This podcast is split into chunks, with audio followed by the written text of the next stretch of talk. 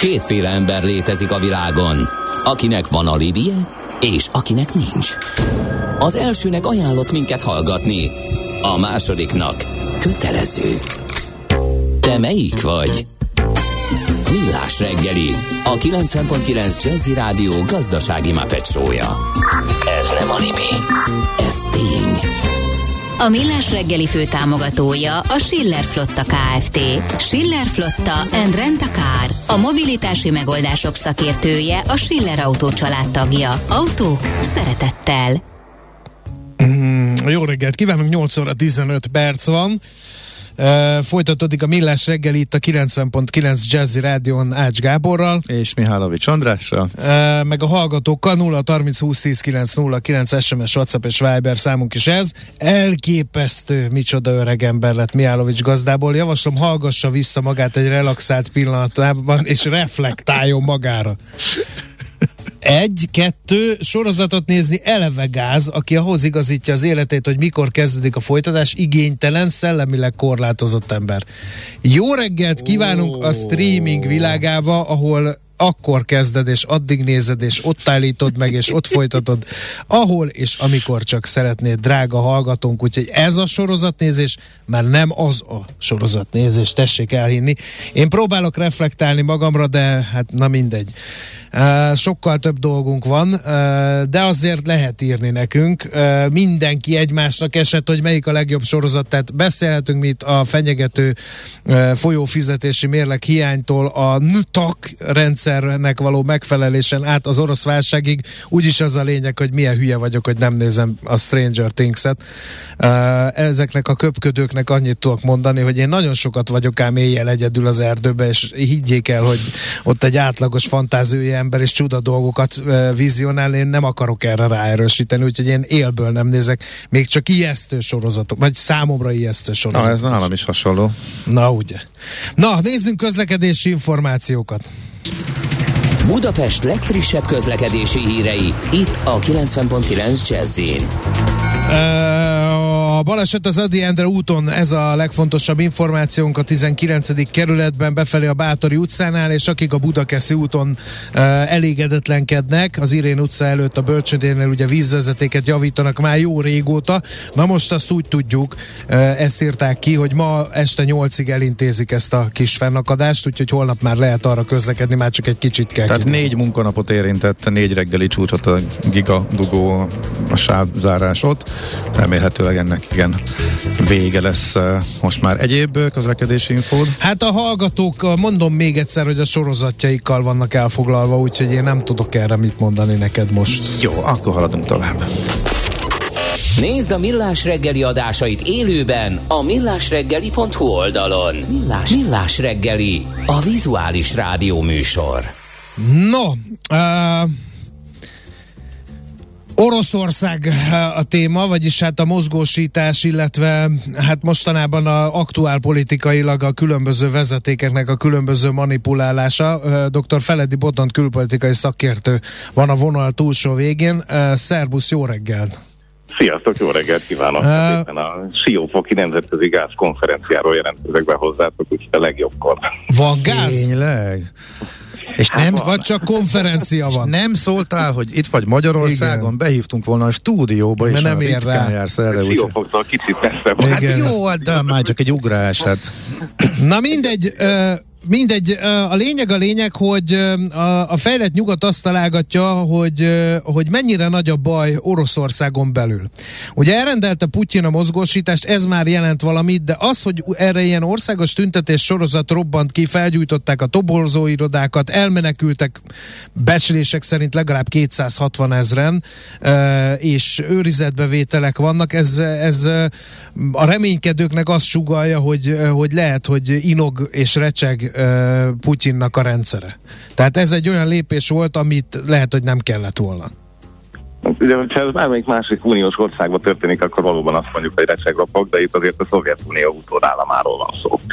Um, tehát a, ha visszagondolunk, a háború elején is voltak tüntetés hullámok, ugye a mostani mozgósításhoz kapcsolódó tüntetés uh, létszámait azt tudjuk, hogy valahol 1000 és 2000 között már biztosan letartóztattak embereket, ugye ennél valamivel több volt már a tavaszi hullámban valószínűleg informatikusból már majdnem ennyi elhagyta az országot, és akkor még a különböző szakmákat nézhetnénk. Ha, tehát, hogy ezek persze nagyon nagy számok, de azért Oroszország arányaiban és az oroszországi erőszakszervezeteknek a mondjuk úgy, hogy történelmi kultúrájával szemben próbál ez a mozgalom életbe kerülni, és azért az meg egyértelmű adat, hogy a nagyvárosokban, Moszkva, Szentpétervár a mozgósítás jóval lanyhább, mint a vidéki körzetekben. Ennek ellenére ugye elképesztő mennyiségű támadást történt sorozóirodák ellen, a Medusa gyönyörű listát vezet térképen, és meg lehet nézni a Twitteren. Tehát biztos, hogy nem akarnak elmenni harcolni nagyon sokan, de az is elég valószínű, hogy azért ebből egy, egy, egy hat számjegyű mennyiségű katona oda fog érni valahogy előbb-utóbb a frontra. Más kérdés, hogy milyen felszereléssel, milyen morállal, és ez a következő mekkora hatékonysága. Uh-huh. Erre a kérdésre is válaszoljunk akkor, mert hogy itt megint, tehát hogy az a baj a híradásokkal, hogy egy ilyen, tehát hogy háború van, ez az alaphelyzet. A nyugat az ukrán sikereket, az orosz kudarcokat szereti felnagyítani, az oroszok a saját sikereiket felnagyítják, a saját kudarcaikat erre teszik. Nagyon nehéz tisztán látni ebben a helyzetben, lehet, hogy nem is nagyon van, aki tisztán lát, de, de a mozgósításnak milyen hatásai lehetnek. Mert azt lehet mondani, hogy ezek nem kiképzett katonák, azok, akiket kiképe, akik kiképe, kiképezték őket, a frontvonalon vannak, és egy jelentős részük odaveszett, hogy mutogatnak rozsdás kalasnyikov géppisztolyokat, hogy ezeket osztják ki nekik, szóval ez egy olyan mozgósítás, ami már legalábbis a nyugati sajtóban olvasva, már eleve kudarca van ítélve, pedig még el se kezdődött igazán. Értem a kérdést, igen, ezt a mi szakmánkban úgy mondanák, hogy a, a, a szövetségesek és az ukránok stratégiai kommunikációja áll szemben az orosz dezinformációval. E, hát valóban ez így, így zajlik a háború kezdete óta, sőt korábban. E, ebben fontos, hogy a hallgatók is, meg mindannyian igyekezzünk a, a jól látható dolgokat és a hatással, impaktal rendelkező dolgokat megkülönböztetni egymástól. Eh, tehát egy, eh, egy mozgósítás nagyon látványos, ez valóban ettől van tere a sajtó, de mindennek ellenére nekem úgy tűnik, hogy alapvetően az orosz eszkalációs stratégia legalább akkor a hangsúlyt, hanem nagyobbat helyez a mondjuk úgy, hogy nem katonai front mögötti a, a nyugati társadalmi stabilitást és szövetségi rendszert alásó kísérletekre. E, tehát beszélgethetünk a mozgósításról, meg lehet számolni, hogy hány történy van. Ez is nagyon fontos. Ez nyilván a leginkább e, emberéletekben e, tragikus történet de emellett ne felejtsük el, hogy egy legalább ugyanekkor a hatékonyságú front zajlik a, a NATO szövetségesekkel szemben mindenütt máshol. Aminek az eredménye volt az Afrikai Unió elnökének nyári gabona történetben való dezinformációja, az afrikai országokban különböző szövetségépítés, végeredményben a franciák csak kivonultak Maliból. Tehát, hogy itt olyan dolgok történnek közben a háttérben, a kibertámadásokról nem szólva, és most itt vagyunk azon a reggelen, amikor az északi áramlat vezetékeiben párhuzamosan e, nagy erejű, e, hát a svédek szerint robbantás e, történt, vagy legalábbis valamilyen olyan víz alatti esemény, ami robbantásnak tűnik az ő radarjaikon. Egyelőre mindenki Oroszországra mutogat, nem ő az egyetlen szereplő, aki érdekelt lehetett ebben. Tehát azt mondom, hogy innen az Európai Unió határai mögül nézve legalább akkor a figyelmet kéne fordítanunk a számunkra impactful eseményekre, amik nem a fronton történnek, és persze találgathatjuk, hogy, hogy az oroszoknak most honnan lesz történjük. Az ukránoknak egyébként ez a kérdés ugyanúgy fennáll, hogy a szovjet fegyverrendszerekhez egyébként az utánpótlást melyik országból tudják beszerezni. Érdekes módon Pakisztánban léteznek még szovjet technológiájú eh, történgyárak, tehát nem véletlen lesz újra egy kedves szövetséges. Szóval, hogy ezeket végignézhetjük, és tényleg elképesztő ellátási lánc kihívások lesznek egyébként mindkét oldalon. Uh-huh. Ez a gázvezeték uh, robbantás, erről ilyen megint csak propagandamentesen mit lehet most tudni?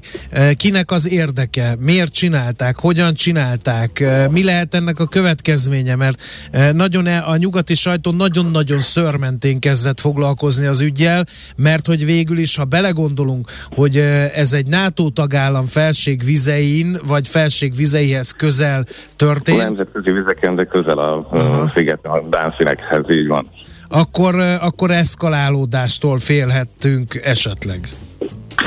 Um, hát, hogyha ugye mindig a legegyszerűbb magyarázattól indulunk az összeesküvés elméletek felé, akkor azért az első lépés az az, hogy az oroszoknak nyilván ez egy jó eszköz egyébként arra, hogy az amúgy is lezárt vezetékekben um, a kár keletkezik, akkor ez azért a piaci árakra hatással van. Tehát amit itt az utóbbi, mondjuk, hogy két hétben már nehezebben tudtak a különböző riogatásokkal megtenni, vagy mondjuk úgy, hogy a nyárihoz képest az ilyen politikai nyilatkozatoknak a hatása csökkent a, a nemzetközi vagy a holland gáztősdére. E, ez most alig, nem megint egy látványosabb, ebben eszkalált történet lesz. De hát um, akkor erre mégiscsak jó megoldás az ársapka, amit meg a, nem, a nyugati közösség akar rányomni az orosz olajra meg gázra. Mm, ugye egyrészt nincsen, tehát azt hangsúlyozok a hallgatóknak is, nincsen szankció eh, a gázzal szemben, nem is volt, nem is tervezi ezt az Európai Unió, tehát soha nem volt a gázimport szankció alatt, ezt az oroszok zárták el maguktól. Eh, az olaj szankciók egyébként január 1 lépnek életbe, tehát hogy itt, itt most jelenleg ez Moszkvának a politikai fegyvere, teljesen az ő szempontjukból racionális módon járnak el, de ez most nem az uniós szankciós politika hatása, hanem a, a, a háborúnak eh, egy, egy másik frontja.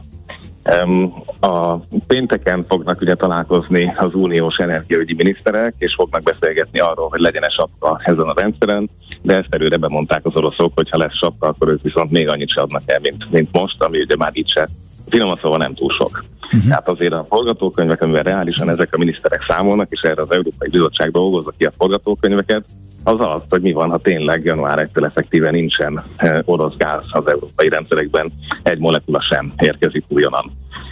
És ez egy abszolút komoly megfontolás tárgya, hogy hogyan lehet ezt a rolling blackoutot, tehát hogy a eh, előre bejelentett áramszünetekkel operálni, vagy hogyan lehet, amit itt Kaliforniában nemrég kipróbáltak, Ugye, amikor csúcsidőszak van, csúcsfogyasztás van, akkor hogyan lehet SMS riasztással rávenni a lakosságot, hogy adott esetben lekapcsoljon néhány fogyasztót. A, bocsáss, um, botont, hogyha az, a helyzet ilyen. Bocsáss, ha az oroszok úgy döntenek, hogy nulla gáz Európának, úgy amblok, akkor ez azokat az országokat is érinti, akik mondjuk kifejezetten jó kapcsolatot ápolnak Oroszországgal? Kire célzol?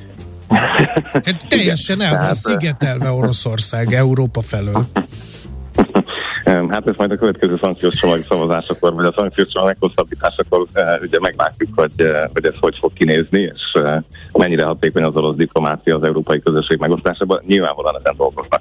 Tehát ez a régen is, vagy hát év hosszú évek óta ezen dolgoznak, erre készültek, és ezt uh, látjuk egyébként a közösségi médiában is, hogy a várható um, energiárból következő uh, csődhullám, az ebből következő munkanélküliség, vagy csak szimplán a, a fűtési nehézségek, ezek mind-mind már Facebook csoportok szintjén kimutatható módon készülnek az orosz dezinformációs egységek, hogy ezt kihasználják a társadalmi megosztásra, pedig magában is bőven elég mm. probléma lesz ebből. Bocsánat, zárójeles kitérőt tehetünk, azt mondta az oroszokon kívül, mert ugye most ezt még próbálják bizonyítani, megnyomozni a hatóságok, hogy kitorolt oda elküldeni egy valószínűleg egy tenger alatt járót, vagy bármit, mert azért komoly eszköz kellett ez a e, robbanthásozott a tengerfenéken a vezetéknél, hogy ki másnak állhatott még érdekében?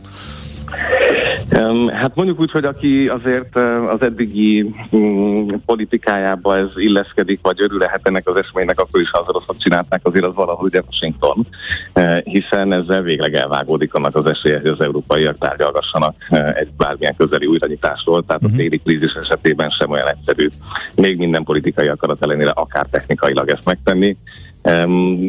És tulajdonképpen ez, ez nem valószínű, hogy ilyen szinten egy amerikai tengerátjáró hip-hop ráült a vezetékre, aztán eltörött, de, de biztos, hogy nem hullajtanak nagy krokodilkönyveket.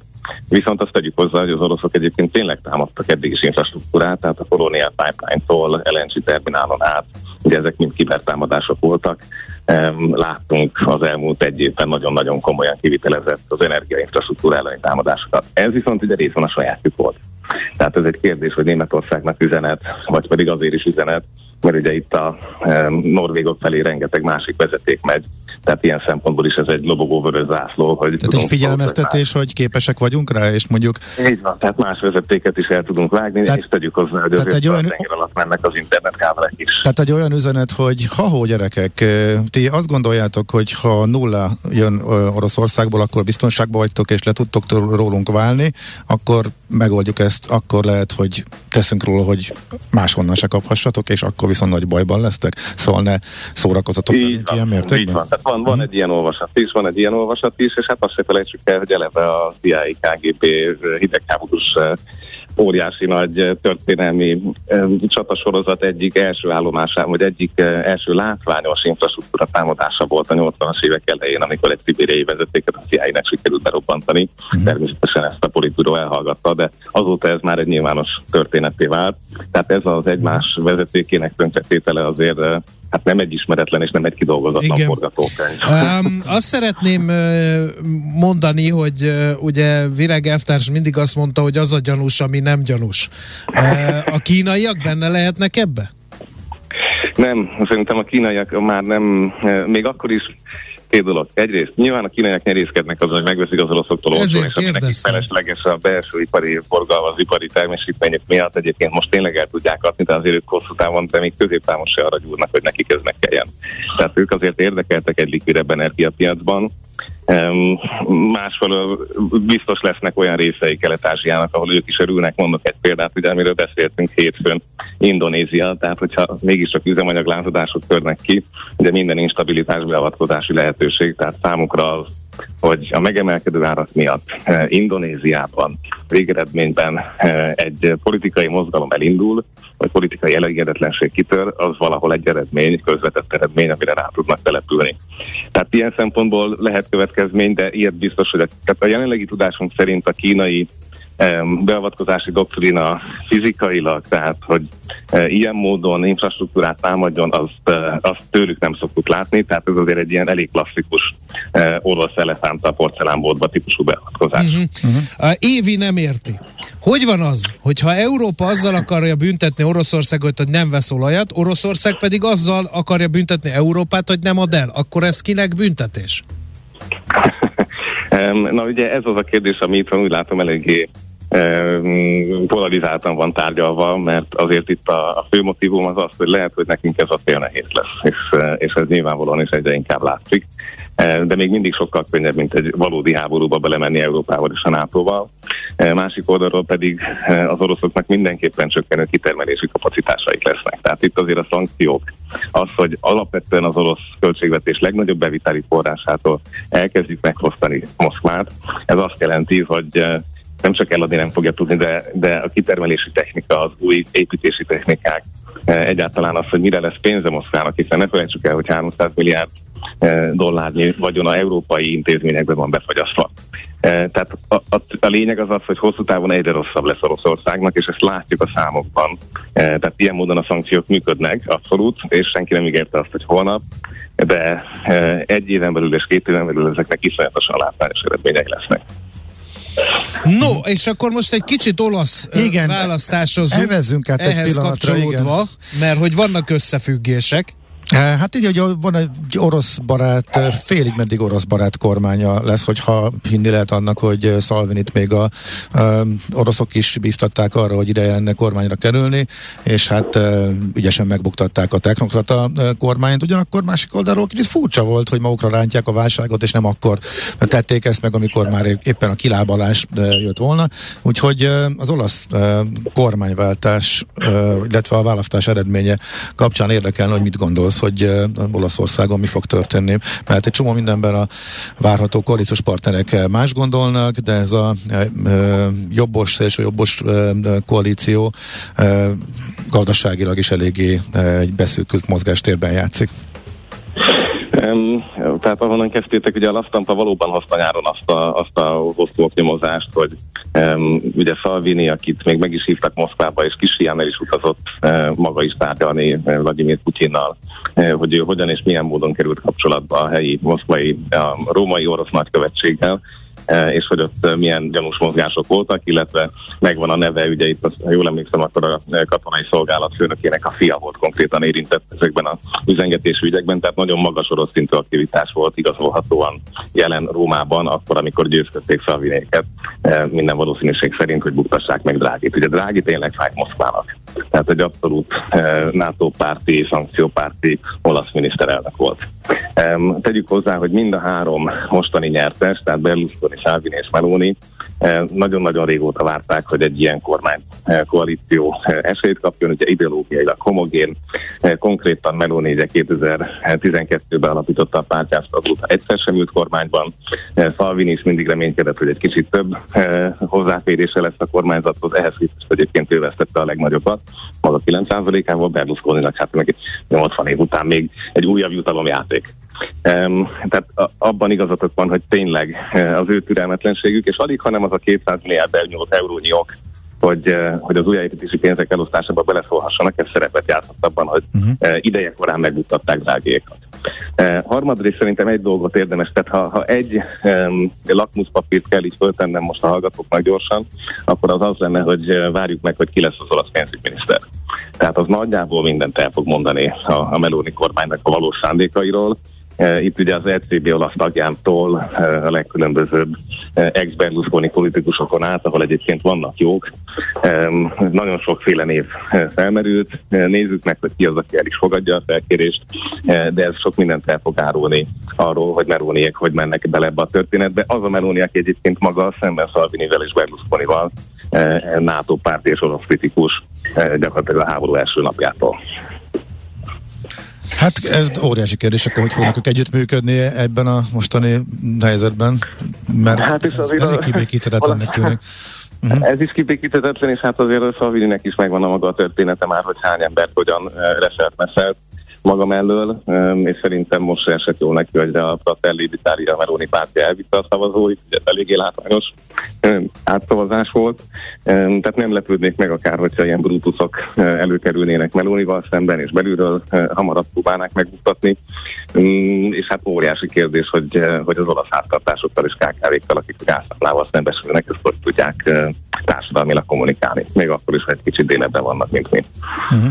Igen, igen, igen. Oké. Okay. Nagyon szépen köszönjük, nagyon érdekes volt kicsit áttekinteni a friss történéseket. Hát ez is sok minden van, nem? Tehát, hát, hogy, rendkívül izgalmas időszak. és nem kéne ismételni magunkat. Bizony. Hát az, az egyik kedven, kedves hallgató elküldött jó néhány ilyen mindkét oldal által dezinformációs manővereket, amiből a kedvencünk, az övés meg az enyém is, hogy közé tettek valami Twitter üzenet, lehet, vagy nem tudom micsoda, hogy a CIA talált egy orosz útlevelet a tengerben a gázrobbanás. Tehát biztos úgy van, hogy a orosz titkos ügynökök biztos, ami biztos útlevéllel mennek, hogyha lebuknak, akkor utána. Na mindegy, szóval dolgozik mindenhol a propaganda. Igen. Igen, igen. Csak rossz hajóval szállt és leszüljött. Igen. igen. Na jó. Na jó, hát akkor nagyon jó tanácskozást kívánunk nektek itt a gázügyekben. Szervusz, szia! Szia, szia! Feledi Botont külpolitikai szakértővel fejtettük meg az elmúlt napok oroszországi és európai eseményeit. Meg beletekintettünk az olasz belpolitika kilátásaiba is. Egy jó ötlet, már fél siker. Az innováció, kreativitás hajtja a GDP-t, növeli a versenyképességet, munkahelyeket teremt. Kigondolni nehéz, eltulajdonítani azonban könnyű. A nemzeti tudásbázist és a kulturális vagyont hatékonyan kell védeni. A szellemi tulajdon kincset ér. Gondolkodom, tehát vagyon. A rovat támogatója a Szellemi Tulajdon Nemzeti Hivatala. Hát most egy kicsit annak nézzünk utána, hogy a brandépítésben eh, milyen szerepe lehet a egy oltalomnak, és egy gyakorlati példával rukkolunk elő eh, a V4 Fesztivállal. Ennek igazgatója a Dériné programnak és a V4 Fesztiválnak is igazgatója Kisdomokos Márk. Jó reggelt kívánunk! Jó reggelt, kívánok, szervusztok, üdvözlöm a rádióhallgatót. Ha valaki nem tudná, mit kell tudni a V4 Fesztiválról és színházi találkozóról? Igen, bizonyára a jazzy hallgatók is sokszor hallottak már a V4 Fesztiválról, többször voltam interjút tenni a fesztivál kapcsán. Tíz évvel ezelőtt egyik éjszaka néztem a televíziót, és egy műsorban arról beszélgettek, hogy nincsen Magyarországon nemzetközi színházi fesztivál, mondtam magamba, hogy akkor én majd csinálok egyet, és gondolkoztam, hogy mi lehet az a jól körülírható egység, ami köré lehet szervezni egy fesztivált, és így a történelmi tanulmányaimban ráleltem a Visegrádi együttműködésre, amely hosszú évszázadokra tekint vissza, azonban még a színházra, a kultúrára, a zenére még nem terjesztette ki senki, néhány éjszaka alatt egy pár pohár bor társaságában nagy kora nyári vagy késő őszi estéken éjszakán keresztül a teraszunkon megírtam. Majd, pedig Majd hétfőn reggel elmentél a Szellemi Tulajdon Nemzeti Hivatalába. hát ez vicces, de körülbelül így történt. Ne, felhívtam, ez... felhívtam, felhívtam, felhívtam egy ügyvédbarátomat, Weber Zsófiát, aki ebben az ügyben most is képviselt és segítségemre volt, hogy mit lehet ilyenkor tenni. Ugye színész voltam mindenféle jogi és egyéb ismeretek nélkül, és akkor a Zsófi nekem egyből tanált, tanácsolta, hogy menjél be szépen a Szellemi Tulajdon Nemzeti Hivatalába, akkor még azt hiszem csak így papírformában, papír alapon lehetett beadni, most már online is lehet ezzel élni, úgyhogy egyébként javaslom mindenkinek, hogy éljen ezzel a lehetőségével. Bementem, kitöltöttem egy-két adatlapot, megmutattam a művemet, és önkéntes műnyilvántartásba vetettem. Na de nem kérdezted meg, hogy de Zsófi, kilopna el egy színházi találkozói ötletet? És nem, milyen néven akkor V5 színházi... Ezzel hívtam föl, Aha. hogy, hogy mi, mi van, nem akarom, hogy valaki elvegye, hiszen akkor még Magyarországon nem Aha. volt. Tehát a, ez, a, ez a gondolat ébresztett arra, hogy valamit valahogy kell csinálni, le kell védetni, és mondta, hogy levédetni ötletet nem lehet, csak védjegyet. Ez, erről is tudunk majd beszélgetni, mert ugye ez is része volt ennek a konkrét példának. Úgyhogy az ötletet, magát a koncepciót védettem le, majd elkezdtük szervezni a fesztivált, éveken keresztül szerveztük is egyre nagyobb sikerrel. Uh-huh. Lett ennek... Maga a V4 kifejezés az nem volt előtte már más által, más formában levédetve már, mint hogy itt a négy ország politikai együttműködése, stb. stb. Tehát ezt nyugodtan lehetett használni a fesztivál névként? Így van, igen, igen, igen. Uh-huh. És hát a, ugye a V4 Fesztivál és Színházi Találkozó, mint szó összetételt Aha. néznek ilyenkor, és ugye ez így közösen egyben nem volt, ez pedig 2018-ban uh-huh. védettem le, mint szó összetétel, később pedig, mint ábrásvédjetként is bejegyeztettem. Aha. Uh-huh. Le, volt ennek azóta bármi hozadéka? Tehát volt olyan, hogy meg kellett lengetned ezt a dokumentumot, hogy hoho, ez le van védve, ez a miénk, ezt ne tessék így csinálni tovább. Igen, pont egy héttel ezelőtt voltam az no csak. említett intézményben, ugyanis ugye korábban én a Váci Dunakanyar Színháznak voltam az alapító igazgatója, azt én hoztam létre. És Ezért a vonzódás a Dunakanyarhoz, mint helyszín? E, igen, meg hát én Vácon nőttem föl aha, a Dunakanyarban, szóval e, több szálon kötődöm a Dunakanyarhoz, és a Váci Dunakanyar Színházból, mikor átjöttem a Dériné program vezetői székében, akkor ő kitalálta, hogy ez a Váci Dunakanyar Színháznak a védjegye, és megtámadta ezt a Szellemi Tulajdon Nemzeti Hivatalánál. Azonban a tárgyalás végén visszautasították a kérelmező színháznak a, a keresetét, és engem tettek meg jogos tulajdonosává a Vénégy Fesztivál és Színházi Találkozónak, hiszen az mindvégig egyébként külön direkt is figyeltem rá, hogy az teljesen elkülönüljön a színháztól. Tehát ezért vetettem önkéntes műnyilvántartásba, később 18-ban védjegyoltalom alá is helyeztem a szó összetételt, majd amikor ugye eljöttem a színháztól, természetesen visszavontam a korábban megadott engedélyemet erre a szó összetétel használatára, és hát átmentünk egy egyébként sokkal jobb helyszínre, a Visegrádi Fellegvárral szembe Nagymaros Duna partjára. Hű, az jó hely. Uh-huh. Gyakran előfordulok én is ott. De az ebegény is volt rossz, de igen, igen, igen. igen. Uh-huh. Uh, van még egyéb védjegy is, uh, az a Dérinő közhasznú nonprofit Kft-hez uh, kapcsolódik. Annak mi a története? Igen, és ez egy teljesen jó példa, egy ellenpélda, hogy uh, létrehoztuk a Dérini Nonprofit Kft-t, a Dérini programot útjára indítottuk, és ezzel egy időben levédetésre került a Dérini program, mint ábrásvédjegy, mint szóösszetétel, illetve a fő mottónk a színház mindenkinek, ez is ábrásan is, illetve szóösszetételként, de ez esetben, mivel ez kimondottan a a Dériné Nonprofit Kft-vel, a Dériné programmal összeazonosítható, és a célunk is az a kezdetektől fogva, tehát ez nem az én saját ö, egyedi ötletem, hanem az a Dériné programért lett, ezért ezt a Nonprofit Kft-nek a tulajdonába védettem le. Uh-huh. És itt is volt, amikor szükség volt arra, hogy ezt a védelmet igazoljad is?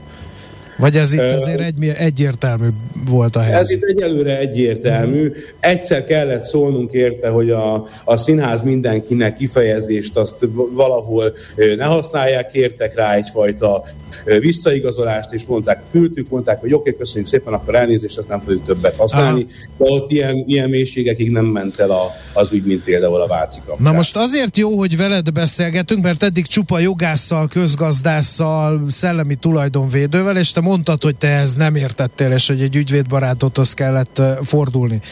Nagyon érdekelne a véleményed, hogy, és ez, ez azért fontos, mert hogy ha valaki gondolkodik ezen, neked ez így kívülről hozzá nem értőként, kvázi ügyfélként, milyen volt ez az egész procedúra? Meg, meg mik a benyomásaid erről, hogy ez nem bonyolult-e, nem drága-e, nem hosszadalmas-e, stb. stb. Tehát hogy élted meg magát ezt az egész védjegy dolgot? Körülbelül hét védjegyet foglaltam azóta le, úgyhogy rászoktam a védjegy foglalásokra. Azt gondolom, hogy fontos, hogyha az embernek van egy saját ötlete, ami az övé, azt igenis arra áldozni kell. Nyilván kiki a saját pénztárcája szerint, van ennek egy költsége, viszont aki a védjegyét levédeti, és azt jóvá hagyja a hivatal, van egy pályázati platform, amit, ami elérhető, és az itteni költségeit vissza tudja igényelni az adott feltaláló, vagy, vagy akinek az ötletét saját magának levédeti. Úgyhogy mindenképpen körbe kell ezt a kérdéskört jár, és egyáltalán nem mondom bonyolultnak. Tehát még régebben be kellett sétálni a hivatalba, most már online is le lehet védetni. Tehát van egy ötletem, online felmegyek a hivatal honlapjára, és minden kézenfekvő, egyértelműen végigvezet, és meg, meg lehet csinálni, és mondom, a költségeinket is vissza tudjuk igényelni. Uh-huh. Nekem lenne egy kérdésem kicsit túllépve a védjegyen, mármint ugye a fesztivállal kapcsolatosan az a szándékos koncepció, mert hogy nagyon jó koncertek is vannak, hogy az egy nagyobb közönséghez jut el, és egy nagyobb tömegbázist behozva közelebb hozni a színház téma felé a nagy közönséget? Azért ez a koncepciója a fesztiválnak? Nagyon érdekes egyébként. Abszolút, igen, igen. Azon gondolkoztam, hogy hogyan lehet még inkább növelni a színházba járóknak a létszámát és a színház iránt elkötelezetteket, és ezért jött egy olyan ötlet, amit az első fesztivál óta folyamatosan mind a mai napig tartunk, hogy aki vannak külön színházi előadások, azzal kezdjük a napközbeni programokat, hogyha aki arra váltja meg a jegyet, az utána az összes koncerten részt tud venni, ezáltal behinvitálva és elkötelezni azokat az embereket, akik a könnyű zene iránt már elkötelezettek, a színház iránt még nem. Uh-huh. És mhm. konkrét személyeket tudok, nem egyet, nem kettőt, aki ezen akció miatt lett színházrajongóvá. Aztán természetesen utána a forgatokban már az utca színházi előadások, különböző performanszok, azok már úgyis magával ragadják az ember, de igen, ezzel próbáljuk uh, egyébként a mostani munkámnak a misszióját is népszerűsíteni, színház mindenkinek, tehát minél több embert becsábítani a színházakba. Uh-huh. Hát június még messze van, amikor a fesztivál lenni szokott, de van már valami elképzelés, amit megoszthatsz velünk a jövő évvel kapcsolatosan, újdonság, vagy bármi? Meg elképzelés már van, de még megosztani azért óvatosan osztanék meg.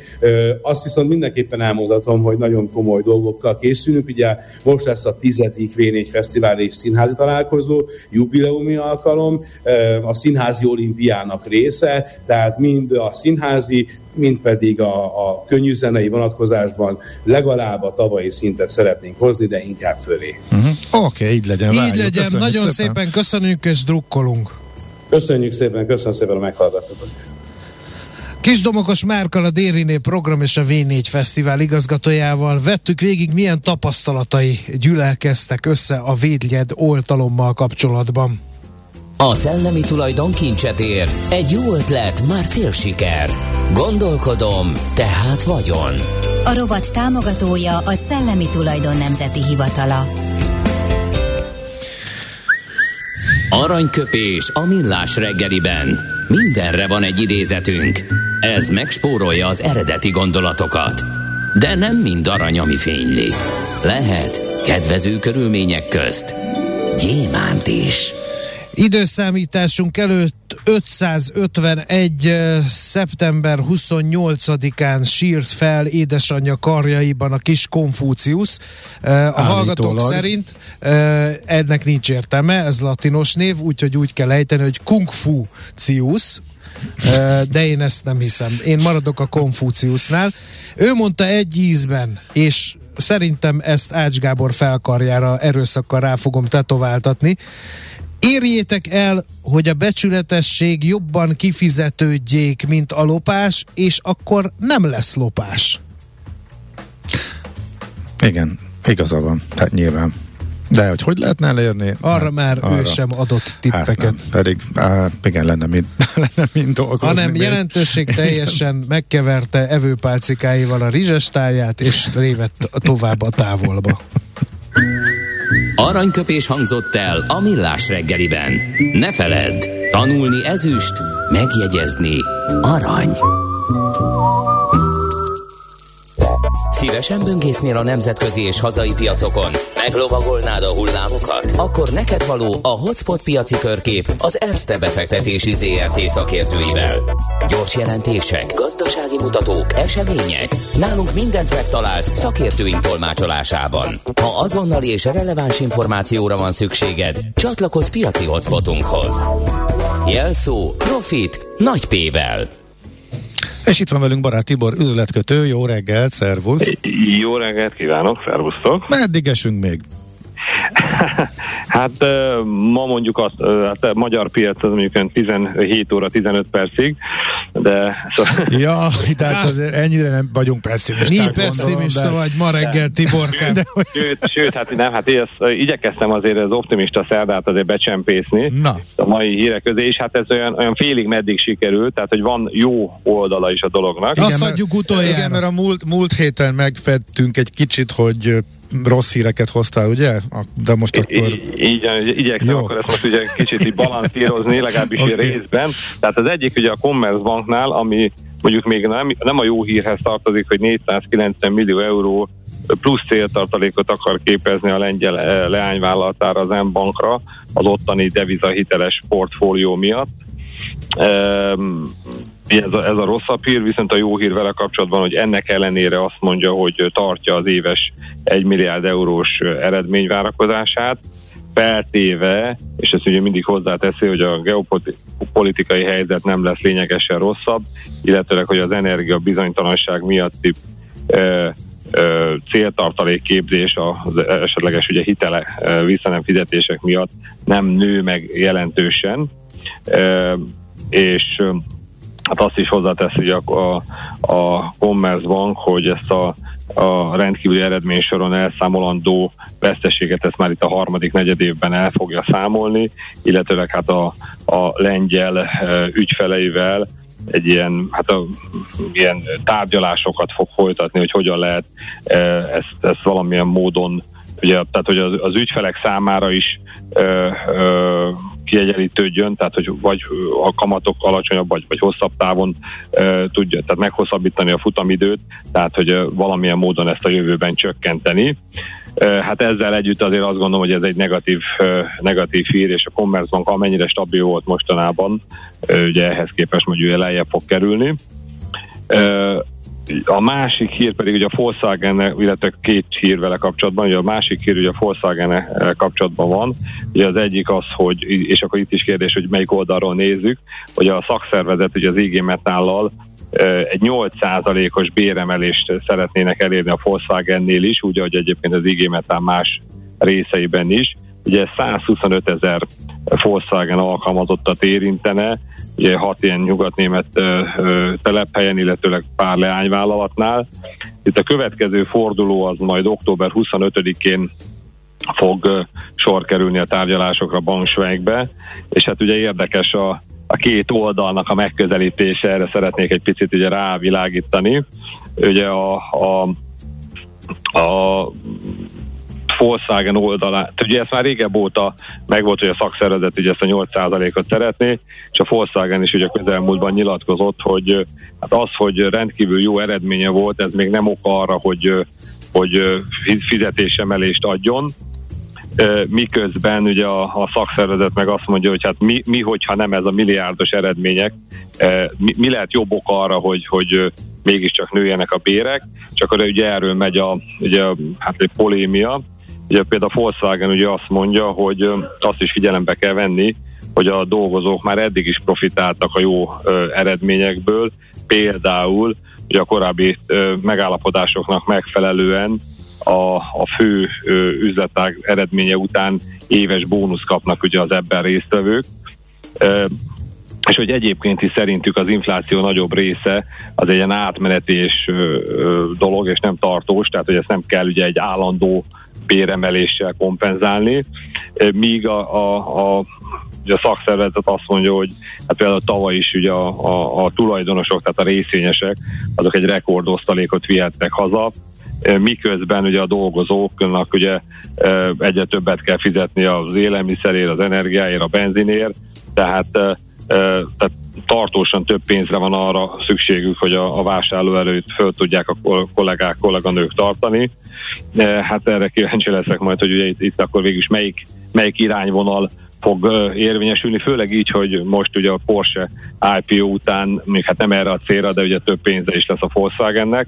Itt és akkor itt az új hír, hogy holnap fogják bevezetni a tőzsdére a, a Porsche AG-t, aminek a teljes neve egyébként így fog kinézni, hogy doktor, inženyőr, uh, Honor uh, Kaus Ferdinand Porsche AG, tehát így rövid. Köszönjük. ezt, ezt írja fel a kis befektető adott eszébe. tehát ez, ez nehéz lesz így, így igen, de ugye az első ránézést ilyen furcsának tűnik. Minden esetre ugye ez a 76 és 82 euró közötti szinten volt a kibocsátási e, e, szint, vagy lesz a kibocsátási szint, hát tőzsdén kívül már kereskednek a papírral, ilyen 90 és fél, 92 és fél euró között, tehát ahhoz képest, hogy mekkora az akkú volt az elmúlt héten, és romlott a hangulat, még továbbra is ekkora érdeklődés és uh, ilyen áremelkedés várható, és ekkora siker a Porsche bevezetéstől. Ez tök érdekes. Hát igen, tehát ugye valóban, ugye, tehát a, a, a, a többi papír, tehát akár az anyavállalat részvénye is ugye lejjebb került egyébként ilyen 150 euróról, mondjuk 135-re, nyilván a többi autógyártó részvénye is. De és, figyelj Tibor, én azt igen. olvastam egyébként, képzeld el, hogy ha a felső, az ársáv felső felső tetején lesz, már pedig a tőzsdén kívüli kereskedés alapján uh, úgy tűnik, hogy az ársáv tetején lesz, akkor maga a Porsche az értékesebb lesz a tőzsdén, mint a teljes Volkswagen az összes, összes egyéb márkával beleérte. Hát ez, ez egész pontosan ez úgy nézett ki, hogy ilyen 78 milliárd volt a, lett volna a Porsche, a Porsche-nek az értéke, míg a 88 körül tart a, a, a, a Volkswagen. Itt annyi különbség van a kettő között azonban, hogy, hogy a Porsche, tehát a Porsche-nél a cég értéket veszük figyelembe, vagy hát ugye azt, azt fizeti meg az ember, amiben ugye benne van a nettó adósság is, még a Volkswagen-nél, tehát én mind részvényes, ott ugye nyilván azt mondom, hogy ér egy cég most 100 milliárdot, most mondtam egy számot, de abból 40 az adósság, akkor tulajdonképpen nyilván most 60-at vagyok hajlandó érte fizetni, mert ugye a 100-ból mhm. kijön a 40, tehát ezért azt a, ezt a két számot teljesen ugye nem lehet összehasonlítani, a Porsche-nél a az enterprise value az, amiben van most értékelve, uh-huh. tehát ez a, az a teljes cégérték, tehát ami a nettó adósságot is tartalmazza. Erre vonatkozhatóan ugye korábban külön a, a mérlegekben ugye nem jelent meg ugye a Porsche, tehát így nem tudjuk őt most közös nevezőre hozni, tehát nem tudjuk, hogy annak mennyi az adóssága, és akkor e, ebből függően, hogy ugy, ugyanazt a két számot nézzük mind a két értékelésnél, de az, hogy összességében arány, tehát a, tehát az mindenképpen igaz, és akkor ez, ez ugye a konkrét számok ismerete nélkül is elmondható, hogy az mindenképp igaz, hogy a Porsche-nek a, a, a, az értéke hát azt akartam hogy aránytalanul nagy, vagy fordítva, tehát a Porsche-n kívüli Volkswagen csoport részesedés értéke aránytalanul kicsi a, a Porsche-hez képest. Uh-huh.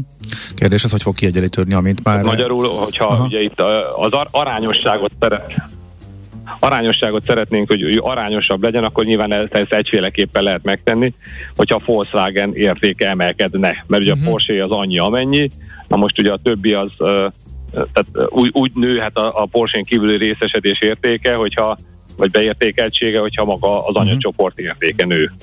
Hm. És hát szerintem erre való, valószínűleg itt a kibocsátás után, ugye én arra számítok, hogy erre sor is fog kerülni, tehát mondjuk egy ilyen 135 eurós szinten mondjuk egy Volkswagen venni, aki ráadásul ilyen 10 euró körüli osztalékot ki is akar fizetni ugye a befolyt összegből, egy rendkívüli osztalékot, bocsánat, tehát jövő év elején, aztán majd lesz egy normális osztalék is, ugye majd valahol májusban, hát ez szerintem ez, ez nem egy rossz elképzelés. Aha.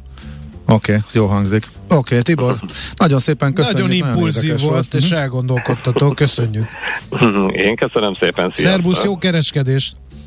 Barát Tibor vezető üzletkötővel néztünk két különösen jó uh, sztorit, illetve mindjárt hármat, a Commerzbankról, a Volkswagen bérvitájáról, valamint a Porsche tőzsdére meneteléről.